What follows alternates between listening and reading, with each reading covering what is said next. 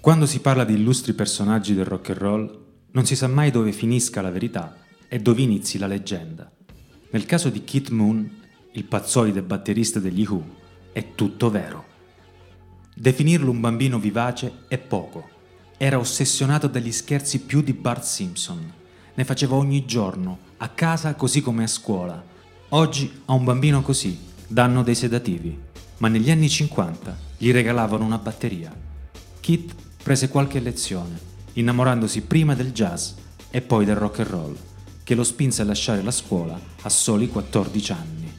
Quando partì per il servizio militare si dedicò con fervore allo studio degli esplosivi, una pratica che ampliò pericolosamente la sua ossessione per gli scherzi. Fino al 1964 Kit vivrà la doppia vita tipica dei musicisti, lavoro di giorno e prove o concerti di notte.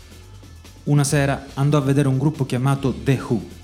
A metà concerto raggiunge il dietro le quinte, guarda dritto in faccia il chitarrista Pete Townsend e gli dice io so suonare la batteria meglio del tizio che avete. Incredibilmente lo lasciano suonare per la seconda metà del concerto. Quella sera stessa gli chiedono di lasciare il lavoro per partire in tournée.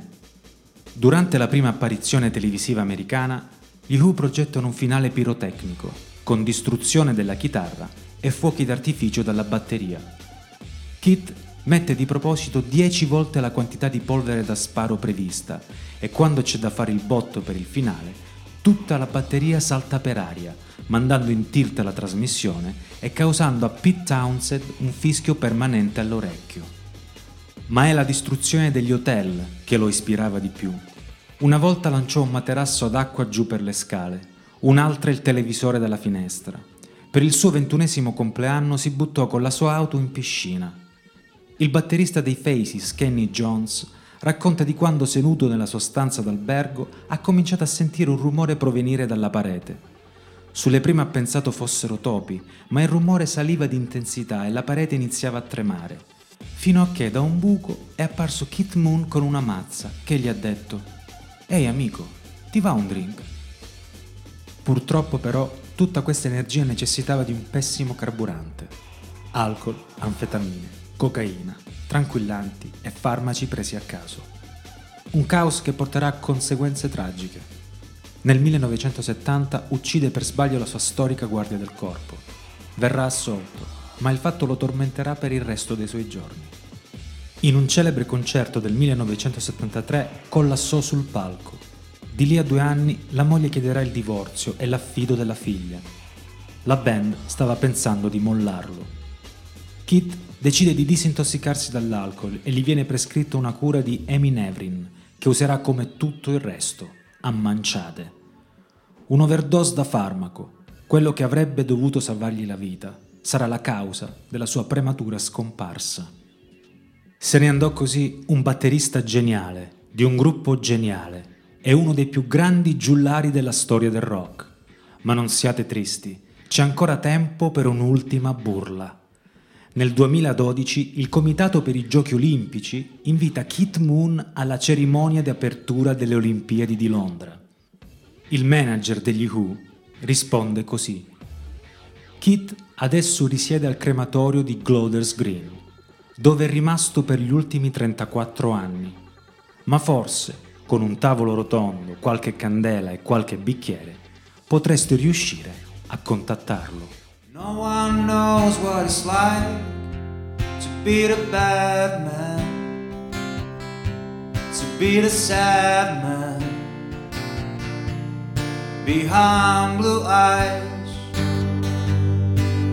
No one knows what it's like to be hated, be fated, to tell it only lies. But my dreams aren't empty as my conscience seems to be. Higher hours, only lonely. Love is vengeance that's never free.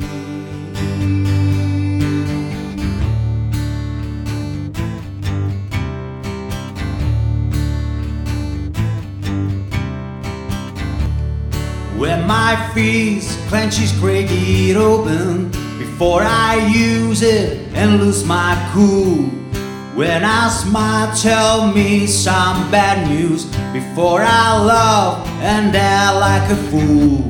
And if I swallow anything evil, put your finger down my throat. And if I shiver, please me give me a blanket. Keep me warm, let me wear your coat.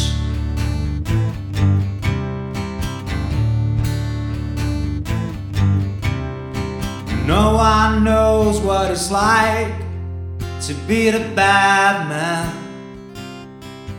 to be the sad man. Behind blue eyes